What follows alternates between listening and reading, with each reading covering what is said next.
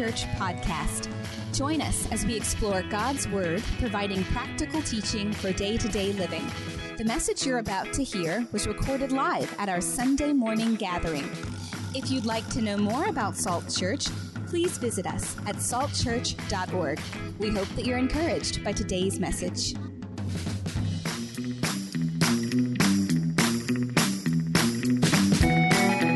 All right. Um, we are in week four of our series. In fact, it's the final installment of our series um, called Vows. But I do want to plug in next week. We are beginning a new series that, that takes us through Easter. That new series is called Miracles. And uh, a lot of people, even in our church traditions and things, we have a hard time believing in miracles. And we want to talk about that. Miracles are still happening today. And why is a miracle not happening in your life? Well, we want to look at that and see just maybe, just maybe God is moving in your life, getting ready to do something. And we're going to talk about different miracles in the Bible and, and look through the life of Jesus. And it's going to carry us all the way to Easter. And it's going to be an exciting series. I'm, I'm excited about that series. And, and I want you to come out. I want you to invite a friend, a neighbor. Just, just, just this is going to be a powerful series. And y'all are going to love it. So we just, uh, we're, we're excited about that. But uh, entering into our uh, last installment of, vow, of the vow series, we have this uh, scripture we've been kind of resurfacing every week, so you kind of get it in your head. This, this beautiful vow in the Song of Songs, chapter 8, verse 6 and 7. It says, Place me like a seal over your heart, like a seal on your arm. For love is as strong as death. This type of love is as strong as death. It's jealousy unyielding as the grave. It burns like blazing fire, like a mighty flame. Many waters cannot quench love. Rivers cannot sweep it away. If one were to give all the wealth in one's house for love, it would be utterly scorn. So we see here in this beautiful scripture, this letter, this love letter to this beloved, that's kind of the, the way it's poetically written, this maiden and her beloved, her husband, her love. I want you to take this love that you have for me and make a vow, a seal over your heart and on your arm. And, and, and, make this uh, this is this is a love that I want you to hold. I want you to cherish. It's a love that I don't want us to separate from. I want you to make that vow for me because this type of love that we have, this type of love that we have, no water can can run it away or rush it away. No river, no stream no flame, no anything. And even all the wealth in the world, it says if one were to give wealth of one's house for love, it would be utterly scorned. All the wealth in the world would not be good enough for this type of love. This love is so cherished. And we all want to love like that, right? All of us want this type of love. So we are trying uh, in this series, our, our intentions are to help you build a solid foundation on vows. God was a vows God. He made promises to us, and He's standing on those promises because He believes that, uh, because He's never changing, right? And He loves you. He cares about your future. He cares about your past. He cares about your present. And every, everything that He has done, He will fulfill. He's a God of promises. And He wants us to experience this in our marriage, marriages. He wants us to experience this in our everyday relationships, these promises and these vows that we carry with them. And in a world and in a culture where promises and vows aren't really kept, um, we want to, to, to pull back from that. We want to take hold of that. We want to do it God's way because the world's way isn't working. When we see all the broken relationships, when we see all the confusion, when we see all the upset, you know, just, just the division. I mean, you can just cut on the TV and see how terrible even even you know closest friends how they react to each other with social media how people are on there and they just just the things that come out of people's mouths. And uh, we don't want that do we? We want we want to love each other and it starts with our marriages and, and it starts with our relationships in our marriage. So let me ask this. Let me just set this up. How many of you are married or hope to be married at some point I mean, okay, just about everybody in here is married or hope to be married, right? Well, let me ask you this How many of you plan to commit adultery one day? I didn't think I would see any hands go up unless somebody was just being silly, right? Well, how many of you uh, plan to, to be addicted to porn? Nobody in here. Nobody in here. How many of you a plan plan to be involved in an emotional affair with somebody else other than your spouse? Nobody. Nobody in here. Nobody plans to fall into these things. Nobody plans in, in marriage to eventually have an affair or, or be addicted to pornography, and, and nobody intends to hurt their number two. Nobody in their relationship intends to, to, to, to really affect emotionally or hurt or break the heart of their spouse or their husband. Nobody goes that direction. Nobody walks into marriage intending to do that. However, it happens all the time. It happens every day. And it's difficult to build a life of righteousness as believers in Christ. It's difficult to build a relationship based on the goodness and righteousness of God, a good and righteous relationship when our foundations are built on anything else but God, when they're built on sin. So, Let's look at the scripture we've been looking at every week, and we've been kind of adding a piece to it here and there uh, throughout the series. In Genesis 2 24 and 25, it says, This is why a man leaves his father and mother and unites to his wife, and they become one flesh. So we talked about united one week, and we talked about one flesh last week. This week, we're, we're heading into verse 25. Adam and his wife were both naked and they felt no shame.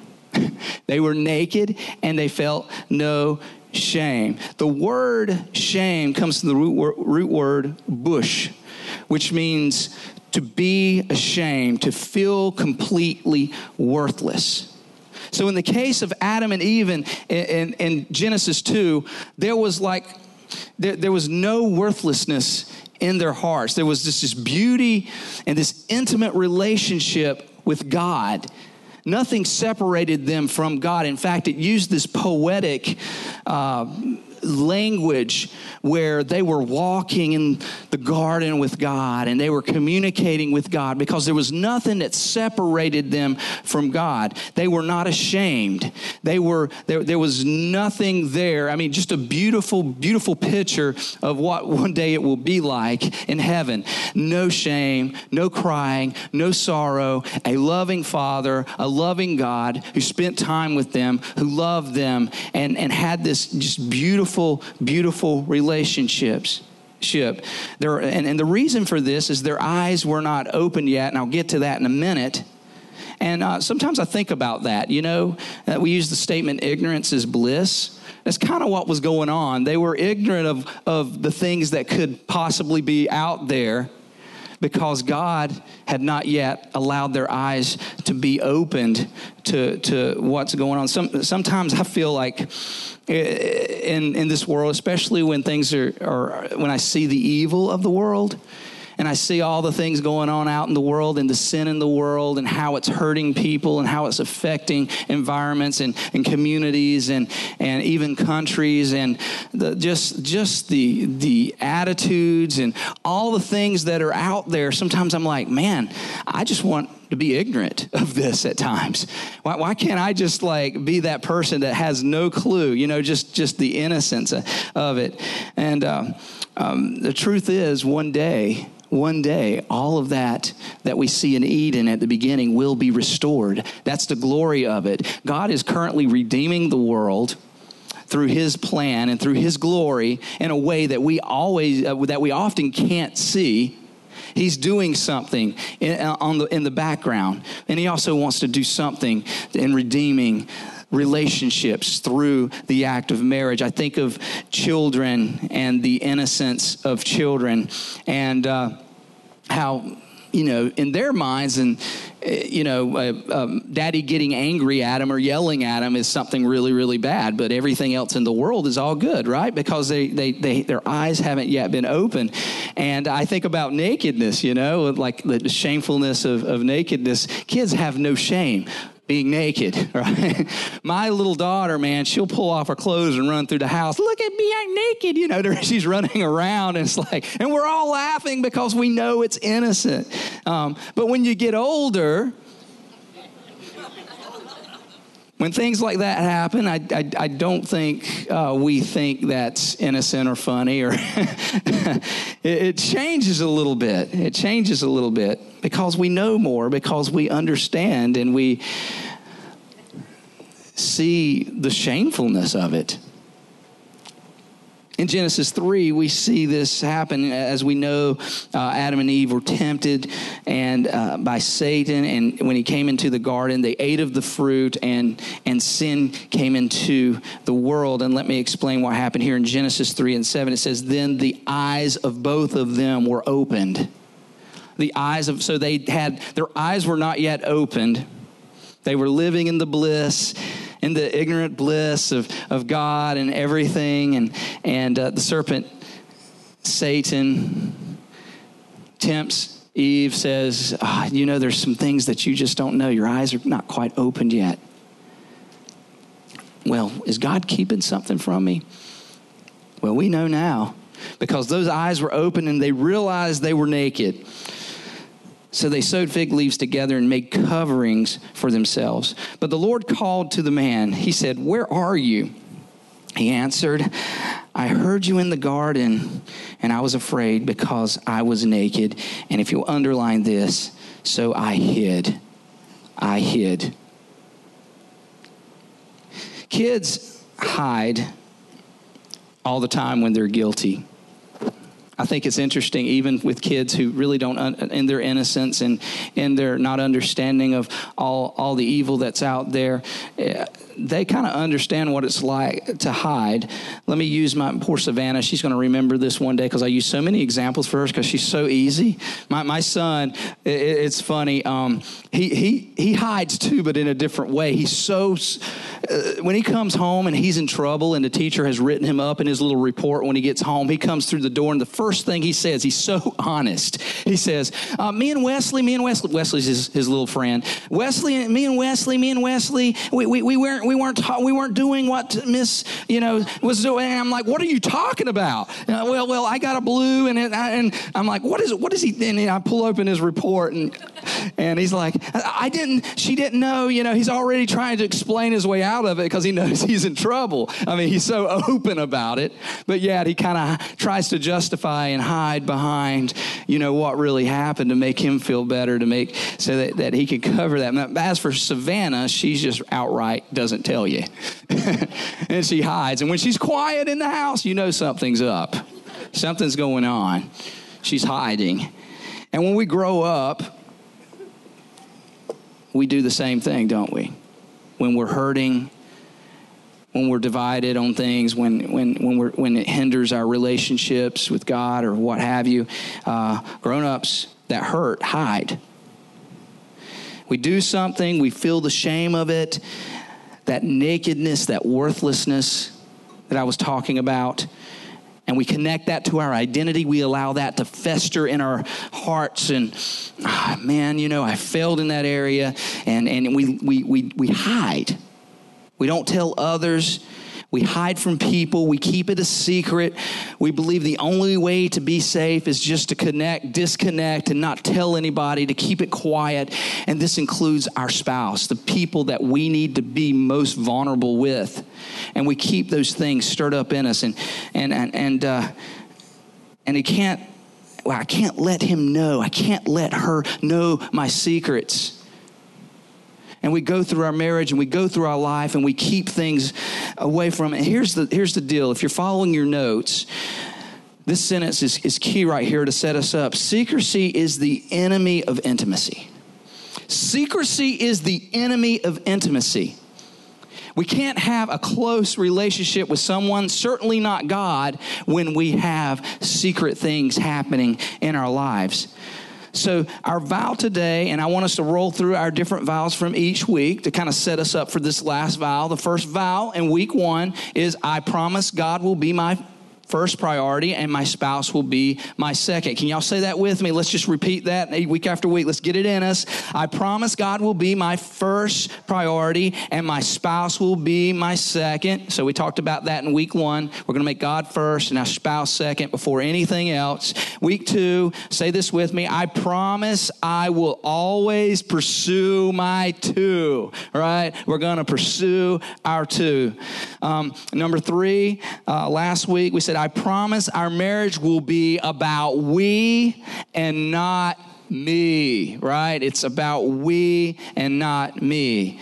This week, our promise is I promise to confide in you and not hide from you. I promise to confide in you and not hide from you. I promise to be open with you.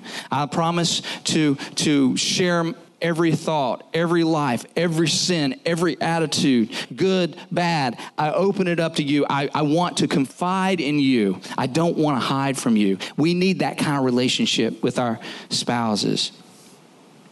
And there's this idea in Scripture that kind of pertains to this subject. Uh, the idea of, of, of, light and darkness is kind of a big thing in the Bible. We see it over and over again light and darkness. And in Ephesians 5 8 and through 11, it says this For you were once darkness. It doesn't even say in darkness, it says you were once darkness, but now you are light in the Lord. And then it says this, and if you'll underline this, if you're following your notes or you're following your, your Bible or, or your app or what have you, live as children of light. So he gives us instructions. He commands us, Paul commands us to live as children of light. For the fruit of the light consists in all goodness, righteousness, and truth. Now, who doesn't want goodness, righteousness, and truth? So it consists of goodness, righteousness, and truth. And find out what pleases the Lord have nothing to do with the fruitless deeds of darkness, but rather expose them. He says to expose them. So I love that, that statement live as children of light. And the idea of light suggests this that we need eye adjustments. Think about it. When you go from a dark place, when you go outside and you go into the light, right? What, what happens? You, it's just a lot, right? Wow, your, eyes kind of have to adjust to the light. And you can never find healing in the dark. When you're in a dark, nothing really prospers in dark places. Everything needs light, and shame grows best in the dark. So when we hide, our shame, our hurt, our identity, our false identities, they grow in the dark. So things need to come in the light. Healing and fruit fruitfulness always comes in the light of things. And Paul gets very serious about this as it pertains to relationships and, and, and sexual purity. And that's what we're going to talk about today like sexual purity, purity to confide and not hide. And in Ephesians 5 3, he gets really down and dirty uh, uh, about this. Uh, uh, and, and he says, But among you, there must not even be a hint of sexual immorality or any kind of pure impurity. There should not even be a hint. There should not even be a thought. There should not even be a piece of that. It should be shunned. Why? Because impurity is poison. Impurity is poison. And what do we do with poison? We stay away from it, right? We don't flirt with it. We don't look at a bottle of poison and say, hmm, I wonder if I take a little dab of this, you know? Um, maybe it will do this, maybe it won't. You know, it maybe, you know, maybe if I just take a little nibble of this, maybe if I just put a little bit in my food or whatever, it won't. We, we don't do that, right? I mean, it just doesn't make sense, right? We see the skull and crossbones on the bottle, and what do we do? We turn and go the other direction. Let's get that away from the kids. Let's get it up in a high cabinet. It's, it's you know, or throw it away. Let's get it away from here. Impurity is the same thing. Impurity Impurity is poison. And there's this thing that we do in our lives. We got this thing called the line, the, the, the, the, line we set in our, in our lives, the sin line. And we're always like kind of, everybody has a sin line that they kind of place in their life. And uh, perhaps many of us have our line in the wrong place. Perhaps we, are putting our line in the wrong place. So we, we decide, you know, what do we need to stay out of? Where do, what do we need to go with this? You know, uh, we, and, and we put our lines in places and we say, well, that's, that's, that's how far I'm going to go into this. Uh, I'm not going to go over this, but, we're, we're, but we've got a lot of things going on on this side of the line that may not make that line very effective. So where are so the question is where are we putting our lines in our life, our barriers, our boundaries, whatever you want to call those in our lives to keep away from the poison that's on the shelf. We say, well, I'm not going to commit adultery or have sex before marriage, but we put our barriers in different places. We ask questions, we have to ask the question okay, where do I stop? Should I be alone?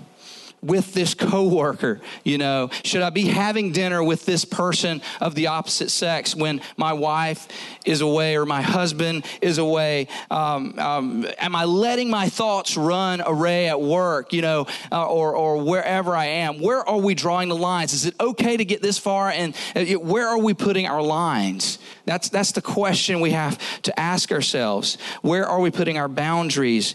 Well, the Bible says, and Jesus says this He says, You should, you have heard that, that it's, it was said, You shall not commit adultery. We all get that, right? We should not commit adultery. That's pretty easy. Stay out of the bedroom. Stay away from, you know, those who you're not married to. Uh, uh, do all that. But he says this. But I tell you that anyone who looks at a woman lustfully has already committed adultery with her in his heart. So he takes it to a whole nother level.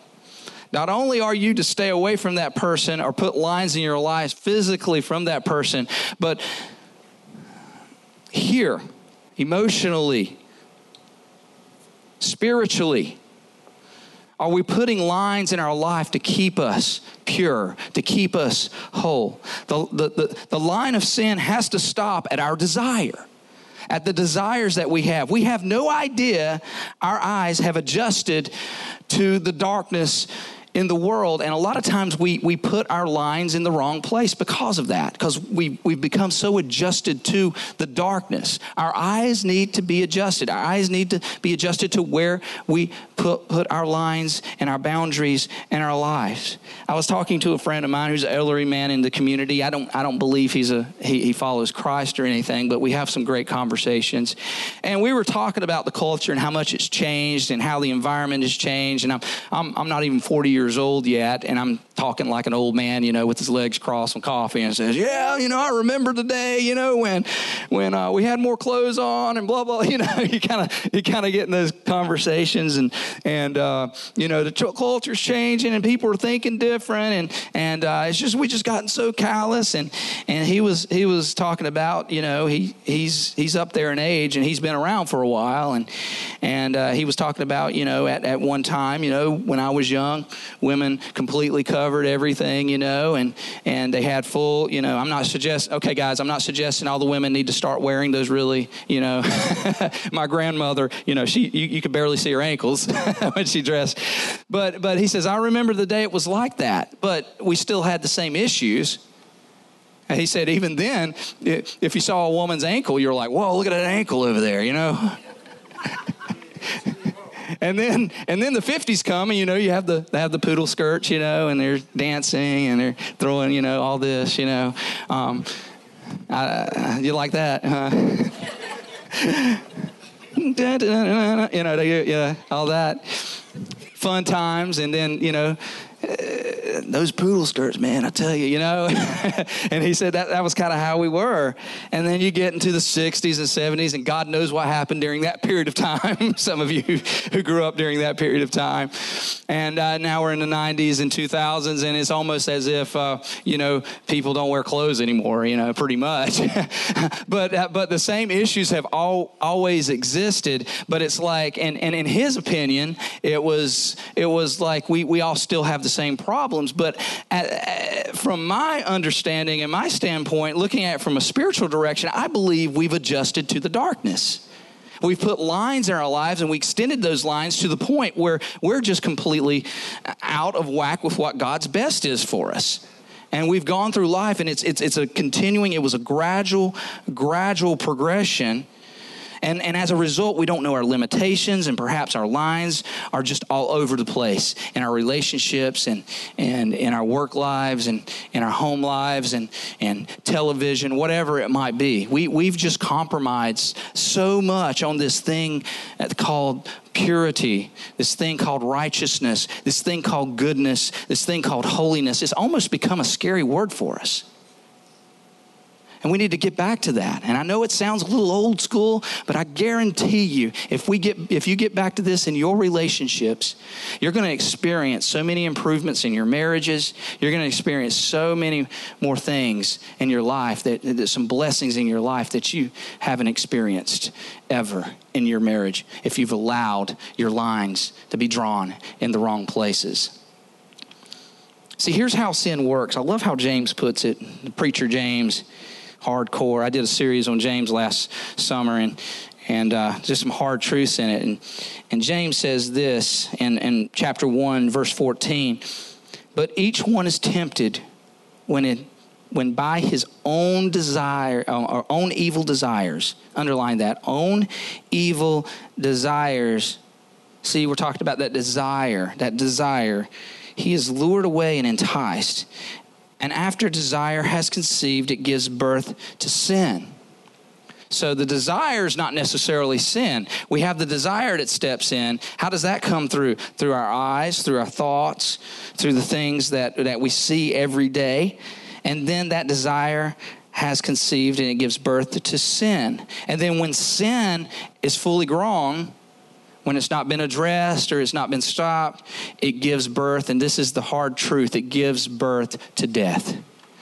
It gives birth to death. So we're heading down. If we allow sin to continue down the path, it, it gives birth to death. It's all about drawing lines. Where do we need to take this line? We need to take it all the way back to the beginning. Now, let me just say this you can't help what you see. You're going to see things. It's about those thoughts. Where do we process those thoughts? What do we do? What, where do we draw the line with those thoughts? Do we throw those thoughts out right away or do we sit on those thoughts for a little while?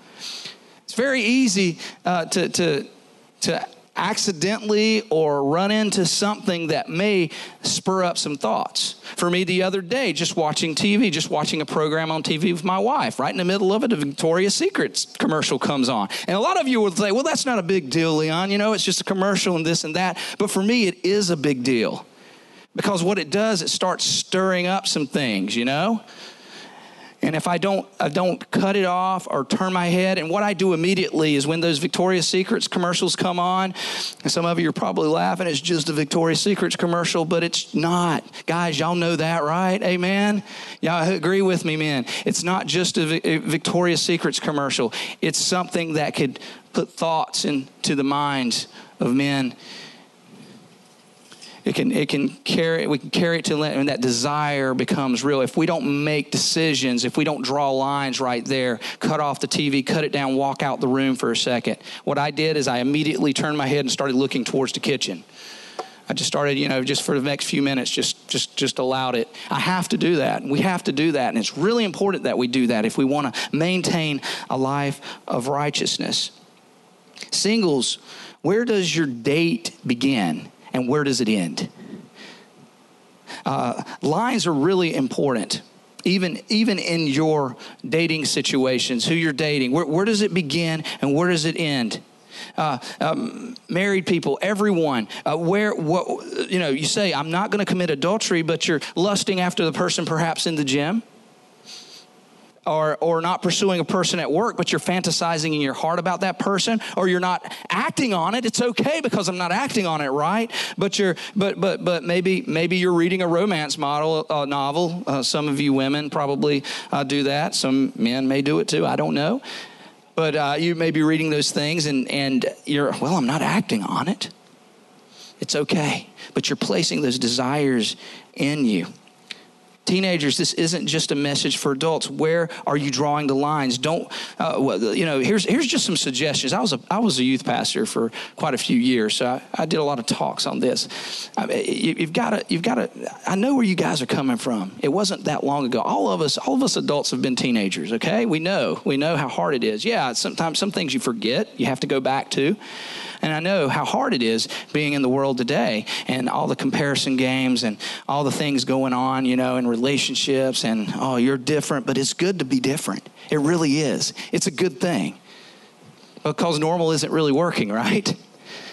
So, so let's be weird. Let's be good. Where, where do we? Some, some practical advice. Uh, uh, are, are, you alone? Uh, you know, when you're dating or when you're watching a movie or, or, or in, in, the house, are you going in rooms alone by yourself, or do you have people around you? Hey, hey invite your friends over. That's great. That's a great way to kind of keep things from from getting tough, um, or, or, getting hot and heavy. That is. Uh, uh, date around places that are popu- uh, there's a lot of population or or a lot of people around so that you can you know know and familiar and have have timelines and things like that um, this was a hard one you refrain from kissing there was a great book called I Kissed Dating Goodbye. And when I was a teenager, I hated that book because I wanted to kiss, you know?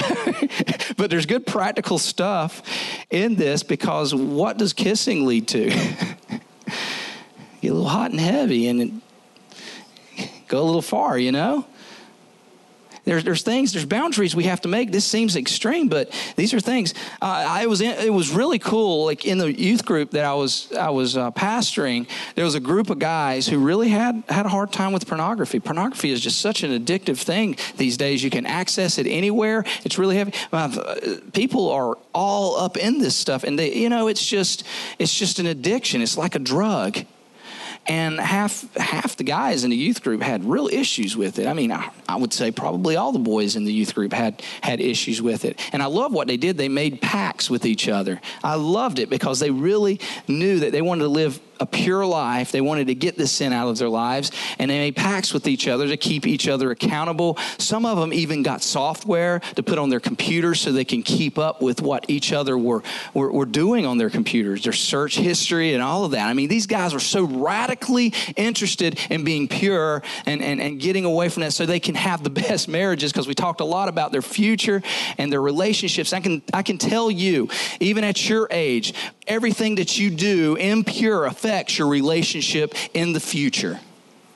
I remember when I was young, I was um, back then the internet was just getting started uh, back in the early 90s and uh, you know how you, you know when you're on it and that's what the internet sounded like you know it's a mobile mobile dial up you know and things would download and they you know. they're coming, they're coming. And that was just normal. I thought it was the coolest thing. I could search, you know, I could do this. And, and I was doing uh, a report on Robert Frost, because that was my, my report um, for, for my school. We had to kind of pick a, uh, a poet or some a writer and, and talk about them. And uh, I'll never forget Robert Frost. It wasn't Robert Frost. Something else came up. And for a minute, I started getting caught up in that. I'm like, oh my God, oh, whoa, you know? Ah, wow. And I started playing around with it. Oh, what else? What else? What else is there? I mean, I'm like 12 years old, guys. 12 years old.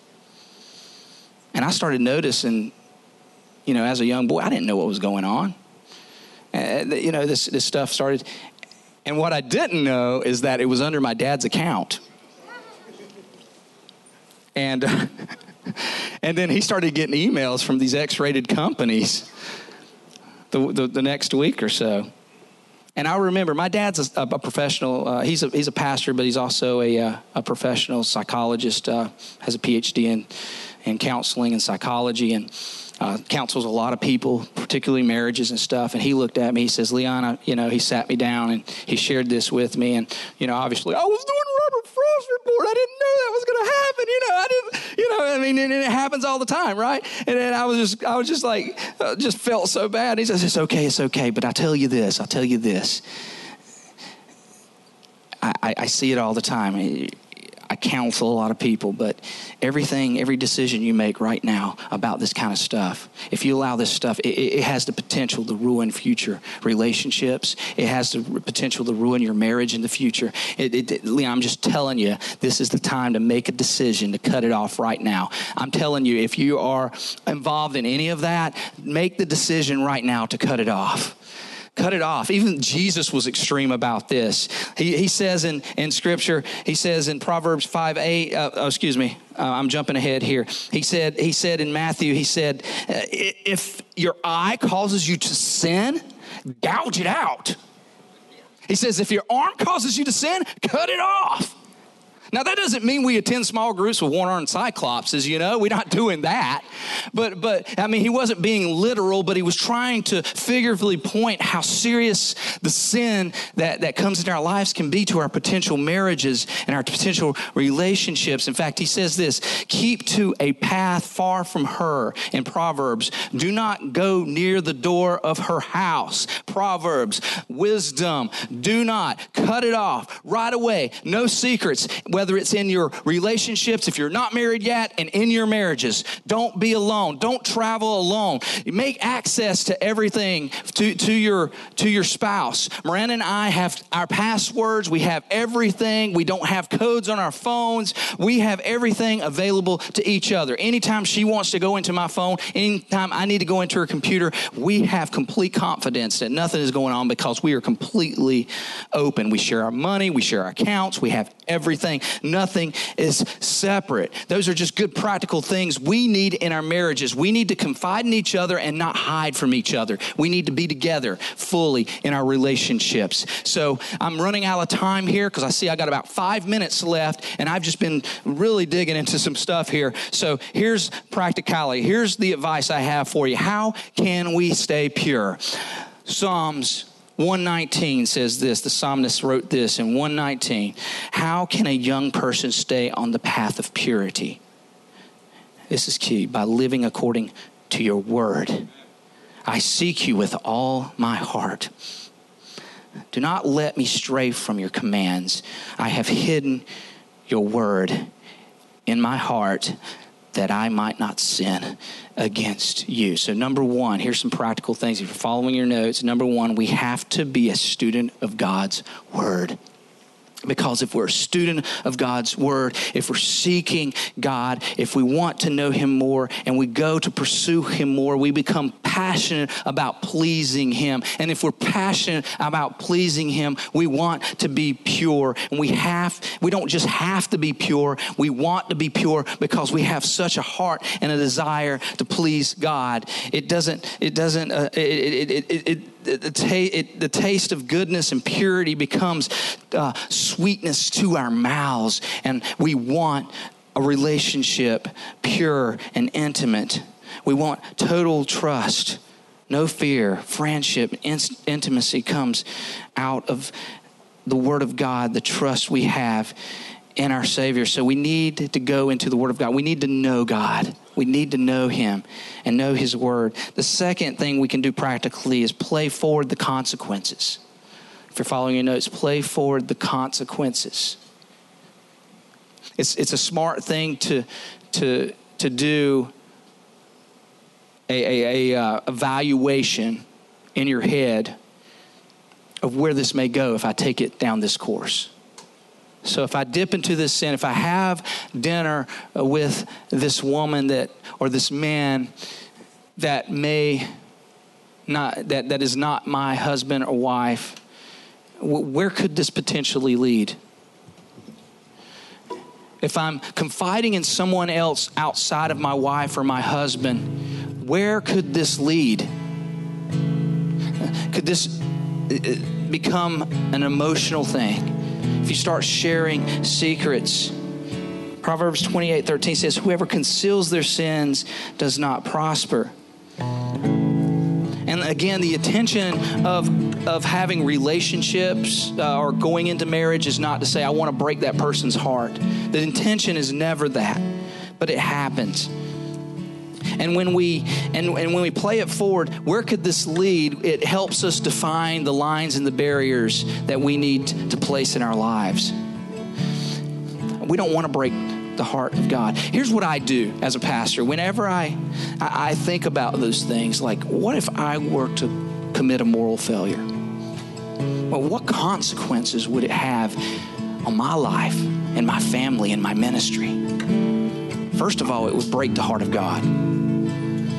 And I'll be dragging Christ's name through the mud because I'm a pastor, I'm a minister of Jesus Christ. And one day I meet him face to face, I'll have to hold an account to him. Secondly, it would, I would lose my reputation as a minister.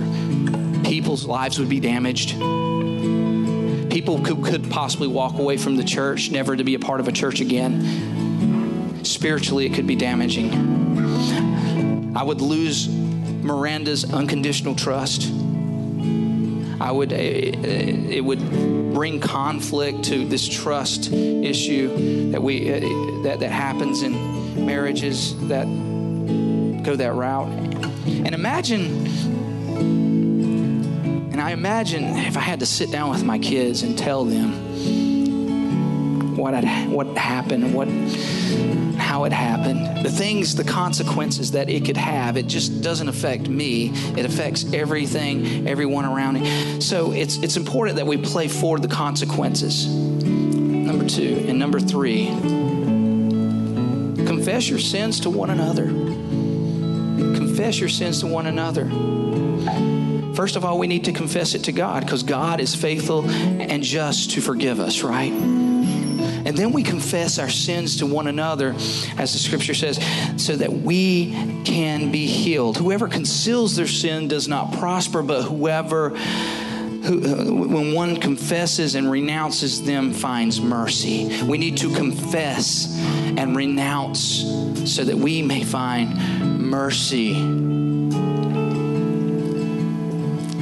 We are children of light, no longer in darkness. No longer in darkness.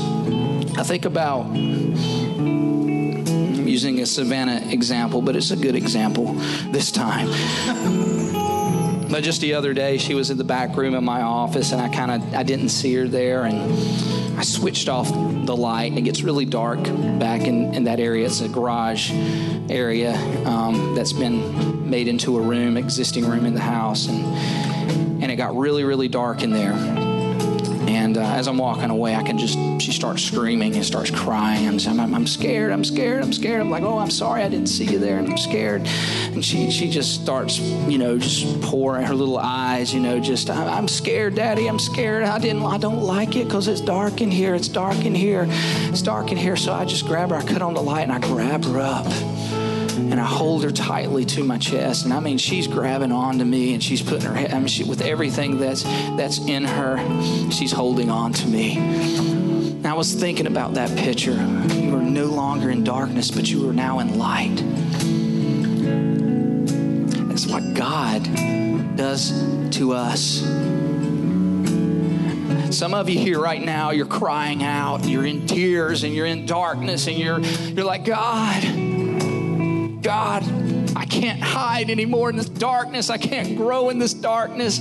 Nothing's happening here. I'm, I'm hurting. God's like, I'm right here. Receive the light. No longer be a child of darkness, but be a child of light. And some of you here today, you've, you've walked into this place and you're like, you know what? I'm in darkness. And I want this thing that God has I've been hiding forever. With all heads bowed and all eyes closed, I just want to, I just, I want to give you an opportunity. See, it's not about getting right. It's about a relationship with the Savior of the world, the, the one who pulled you out of darkness into light if you're that person in darkness and and and, and you're like oh, pastor i just can't i can't live in this darkness anymore and you're ready to make a decision for Jesus, to have a relationship with Jesus, if that's you today, if you would just lift your hand, just say, I'm, Pastor, I'm making that decision today. It's time. Is that you? Is that you? You're crying out. just, just be bold enough. I'm not going to embarrass you. I'm not going to ask you to come up to the front. And I just, I just care about, and God cares about you coming to know Him and having a relationship. Is that you?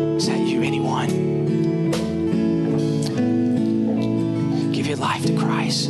Give your heart to Christ. Whether, whether you decided or not, I want you just to pray this prayer with me. Father, in the name of Jesus, I believe you are the Son of God. You died on the cross for my sin. Come into my life. Come into my heart.